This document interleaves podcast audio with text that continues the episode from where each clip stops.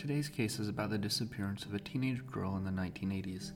A disappearance with several theories around it, from running away to being forced across the country in a sex trafficking in California, to a serial killer that struck just two blocks from her house within weeks of her disappearance. Thank you for listening to this episode of Crime Nerds. I'm your host, Coy, and this is the story of Laureen Rahn.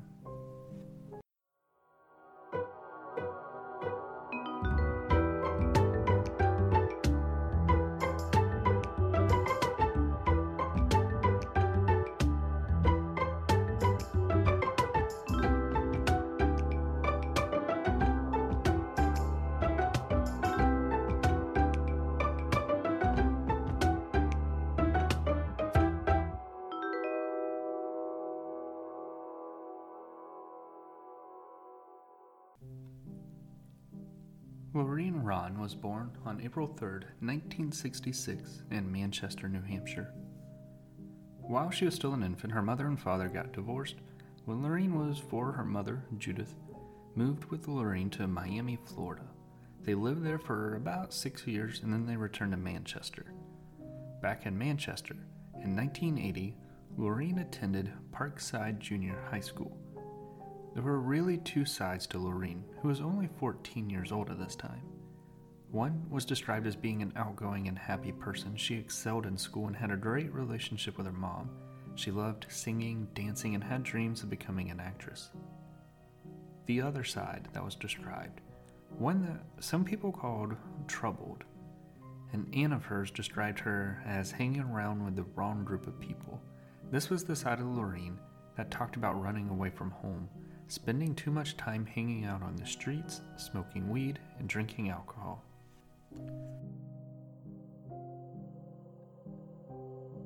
On April 26, 1980, Judith attended a tennis match that her boyfriend was playing in, who competed professionally. Laureen normally attended these matches also, but she asked if she could stay home this time. This was the start to Laureen's spring break, and earlier that day, she spent time at a convenience store stocking wine coolers. In return, she got a six pack of beer and a bottle of wine. With her mom away for a few hours, she invited two friends over. One was a male friend and the other was a female friend. A little after midnight, Lorraine was in the living room with the male friend. They heard voices in the hallway leading to the front door of the apartment, and they assumed that Lorraine's mom was coming back. The boy knew that he would get in trouble if he was there, so he slipped out of the back door and Laureen locked the door behind him. Whoever was in the hallway at that time, it was not Judith and her boyfriend. Around 1:15 in the morning on April 27th, Judith and her boyfriend arrived at the apartment. Now, there was an interior hallway that led to their apartment. Every light in the hallway was off, making it completely dark. When Judith made it to the front door, the front door was unlocked. When they walked into the apartment, Judith noticed that the back door was left open. Judith immediately went to Laureen's room. At first, there was a sigh of relief because she saw someone asleep in the bed. But then she quickly realized that it was Laureen's friend and not Laureen. The friend said that Laureen had been asleep with her in the bed, but then she got a pillow and blanket and went to the couch. There was a pillow and blanket on the couch, but there were no signs of Laureen. Laureen's purse and brand new shoes were still in the living room. There were no signs of any sort of struggle in the apartment, and it was as if Laureen just vanished into thin air. Judith began calling family members. Laureen wasn't with any of them.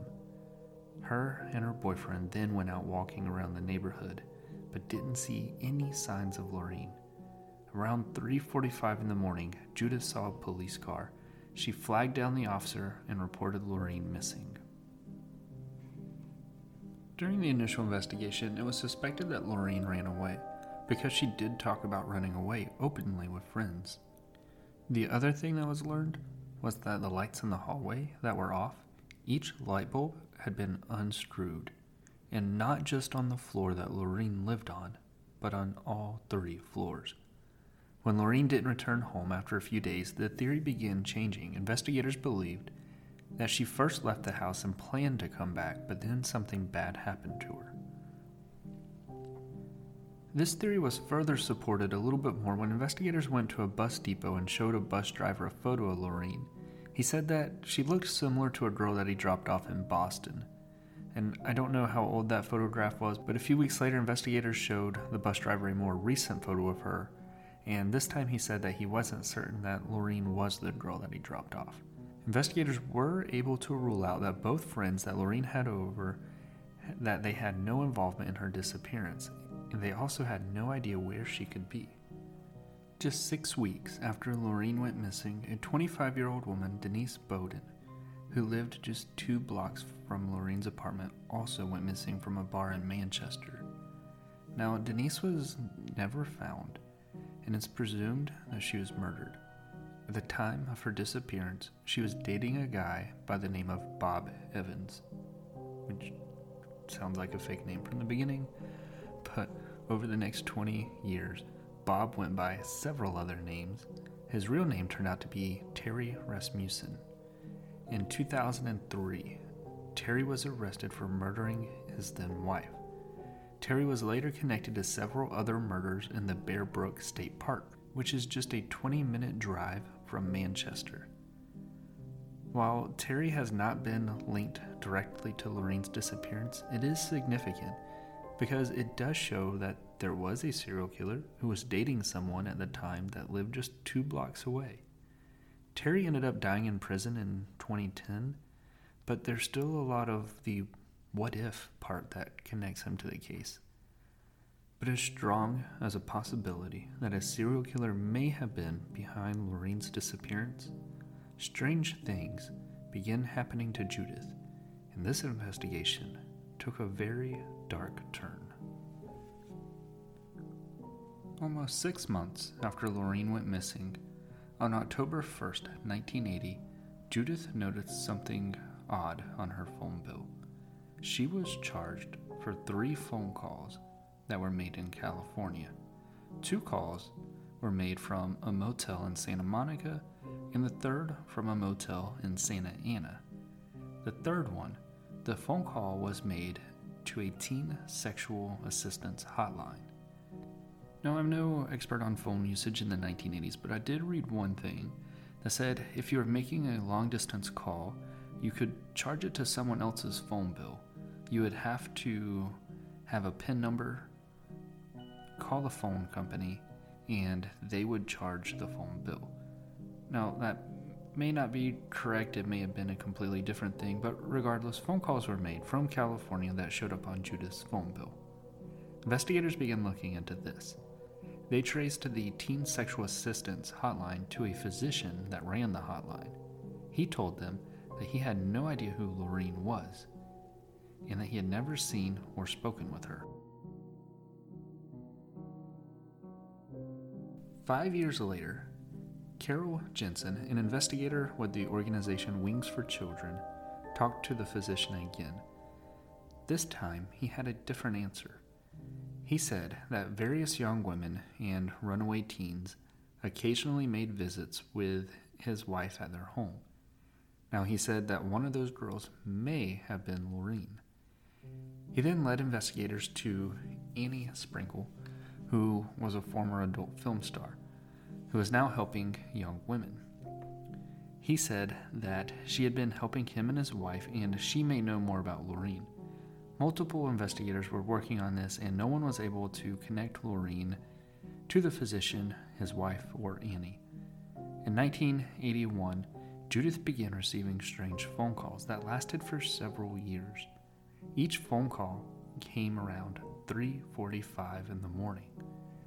Whether it's a coincidence or not, that's also around the same exact time that morning that Judith filed the missing persons report. With each call, the person on the other end never said a word. It was complete silence. After a few years, Judith changed her phone number and the calls stopped.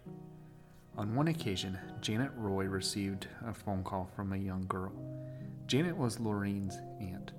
The young woman asked if she could talk to Janet's son, Mike. Whenever Mike was handed the phone, no one spoke on the other end. Janet believed that the young woman on the other end of the phone was Laureen. She was one of the only ones that referred to her son as Mike instead of Michael. In 1986, Carol, with Wings for Children, wasn't done investigating this. She made the trip to California and located the motels that the three phone calls were made from.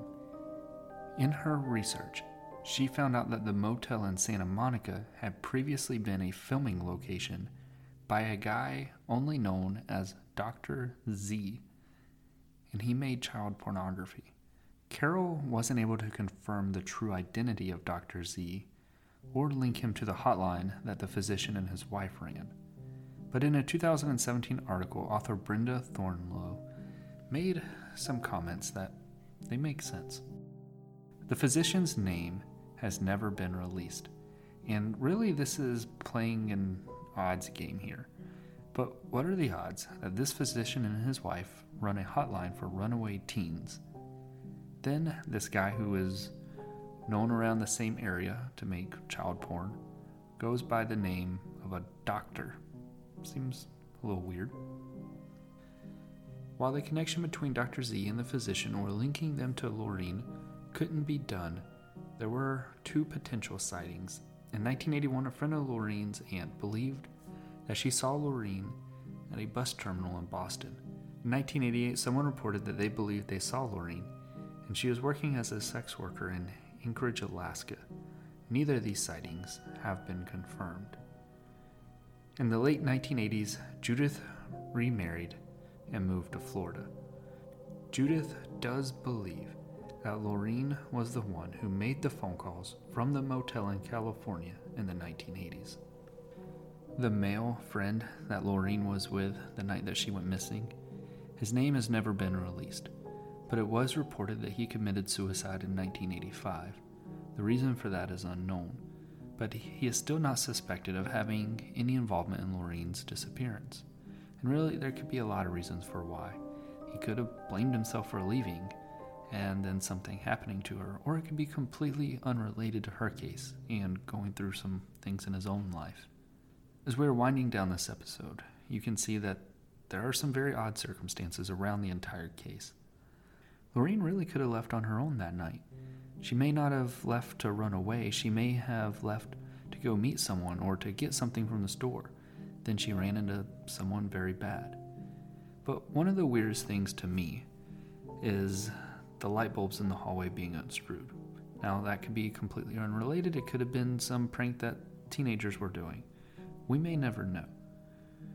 Then, for years later, to find out that there was a serial killer only two blocks away, that's another huge possibility.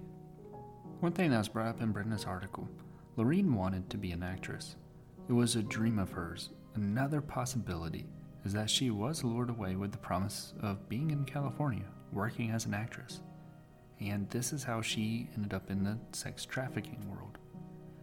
All of those are completely viable options and theories, but here are my questions and kind of my own theories.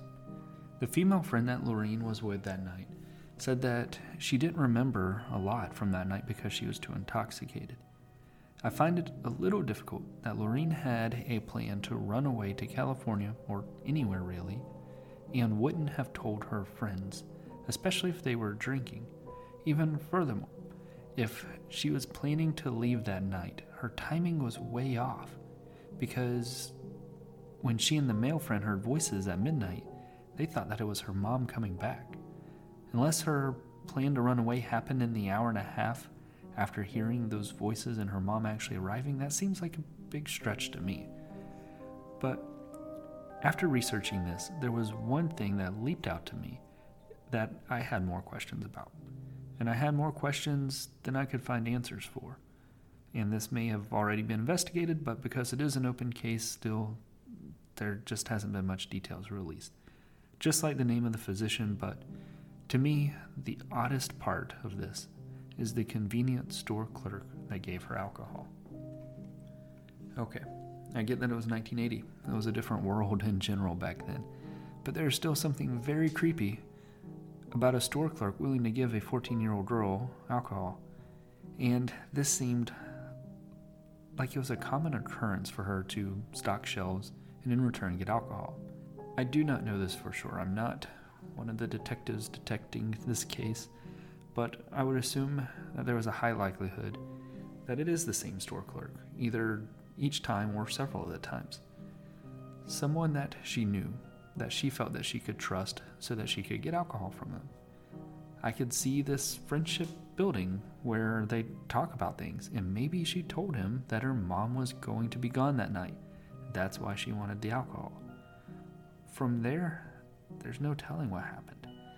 And again, that is really just kind of my own theory and questions that I would have about this. In the end, there is so much to unpack with this, and Laureen is still missing after 42 years, with only theories, only speculations left behind, and no real answers. But this is going to bring us to a conclusion of this episode of Crime Nerds. Thank you so much for listening, sticking around, and stay tuned after the outro music for the debrief.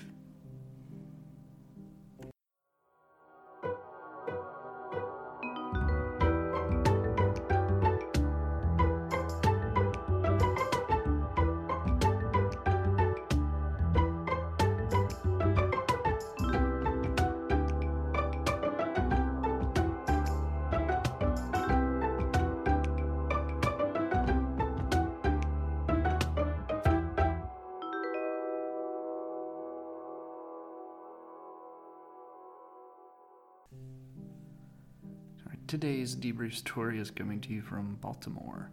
Two friends, Joseph and Tyree, they decided that they wanted to rob a bar, even though the bar was directly across from a police station. But that wasn't even the worst part of their decision. The two men went in the bar, they pointed their guns at the cashier, and they demanded money. But little did they know that the bar was hosting a retirement party for one of the police sergeants. In the next room over was filled with cops. The cops were made aware of this situation going on at the cash register and they quickly apprehended the two suspects. Now, I feel like this has got to be a criminal's worst nightmare, probably one of those reoccurring dreams. But thank you for sticking around. If you like the show just a little bit, recommend it to a friend. Thank you for listening and have a great day.